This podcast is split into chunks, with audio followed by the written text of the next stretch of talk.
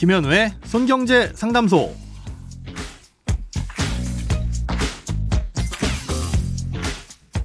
새는 돈 맞고 숨은 돈 찾아드립니다. 손경제 상담소 김현우입니다. 저축, 보험, 대출, 연금, 투자까지 이 돈에 관련된 고민이라면 무엇이든 맡겨주세요. 오직 당신만을 위해 맞춤 상담해드리겠습니다. 네, 오늘은 연말정산에 관한 이 고민이 도착했네요. 들어보고 오시죠. 안녕하세요. 결혼 이후엔 연말정산도 꼼꼼히 챙기는 40세 가장입니다. 연말정산을 하다 보면 어느 해는 환급금이 나오고 어느 해는 안 나오더라고요. 혹시 병원비나 약제비를 신용카드로 쓰면 신용카드 사용액 공제에서 제외돼서 그런 건가요? 병원에서 쓴 돈은 의료비 공제에만 해당이 되는 건지 정말 궁금합니다. 네, 지난주에 연말정산의 소득공제와 세액공제의 개념에 대해서 설명드린 적이 있었는데요. 오늘 질문은 신용카드 등 사용액에 대한 공제와 의료비 세액공제에 대한 내용입니다.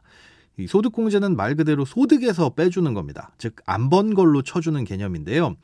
어, 이런 소득공제 중에는 신용카드 등 사용액에 대한 공제라는 게 있습니다. 이름이 좀 길고 어렵지만 쉽게 얘기해서 물건을 살 때 신용카드나 체크카드를 쓰거나 아니면 뭐 현금이나 현금에 준하는 지불수단을 쓰고 현금 영수증을 끊으면 지출액의 일정 부분은 소득에서 빼주는 겁니다. 이걸 신용카드 등 사용액이라고 그냥 뭉뚱그려서 부르는 건데요. 어, 소비를 많이 하면 공제를 해주겠다는 겁니다. 근데 100만 원을 벌었는데 100만 원을 썼다고 해서 소득을 0으로 보는 건 아니에요. 예, 소득의 25%를 초과해서 쓴 부분에 대해서만 공제가 시작됩니다.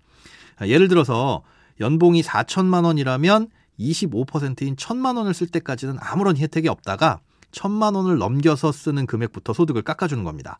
그런데 이것도 초과 사용 금액만큼 다 깎아주는 건 아니고 초과한 게 신용카드를 썼으면 사용 금액의 15%만 현금 영수증이나 체크카드를 썼으면 사용 금액의 30%를 공제를 해주는 겁니다. 아, 여기서 이제 청취자님의 질문은 의료비 공제라는 것도 있던데 병원에서 신용카드나 현금 영수증으로 쓴 돈은 그럼 의료비 공제도 되고 신용카드 등 사용액에 대한 공제도 중복으로 되는 것이냐? 라는 질문인 거죠. 어, 대부분의 공제들은 이렇게 중복이 되지는 않지만 의료비는 중복이 됩니다. 에, 그러니까 병원비를 낼 때 신용카드를 쓰거나 현금 영수증을 받았다면 의료비 세액 공제도 되고 그 사용액만큼 신용카드 등 사용액에도 집계가 되는 거죠.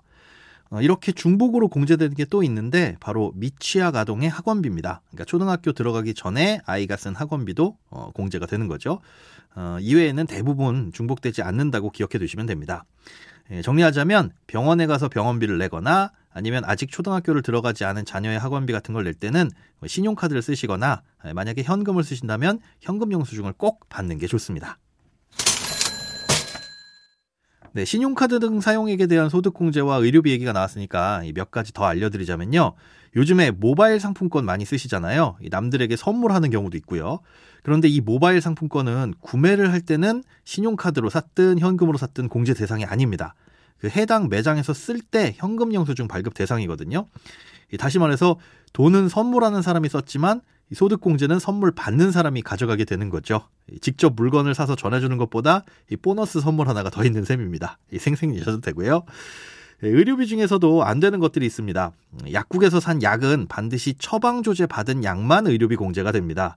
그냥 누구든 살 수 있는 일반 의약품은 공제 대상이 아니거든요. 생각해 보면 편의점에서도 요즘엔 간단한 감기약이나 소화제 같은 거 살 수 있잖아요. 이런 거 샀을 때 의료비 공제가 안 되는 것이나 마찬가지입니다.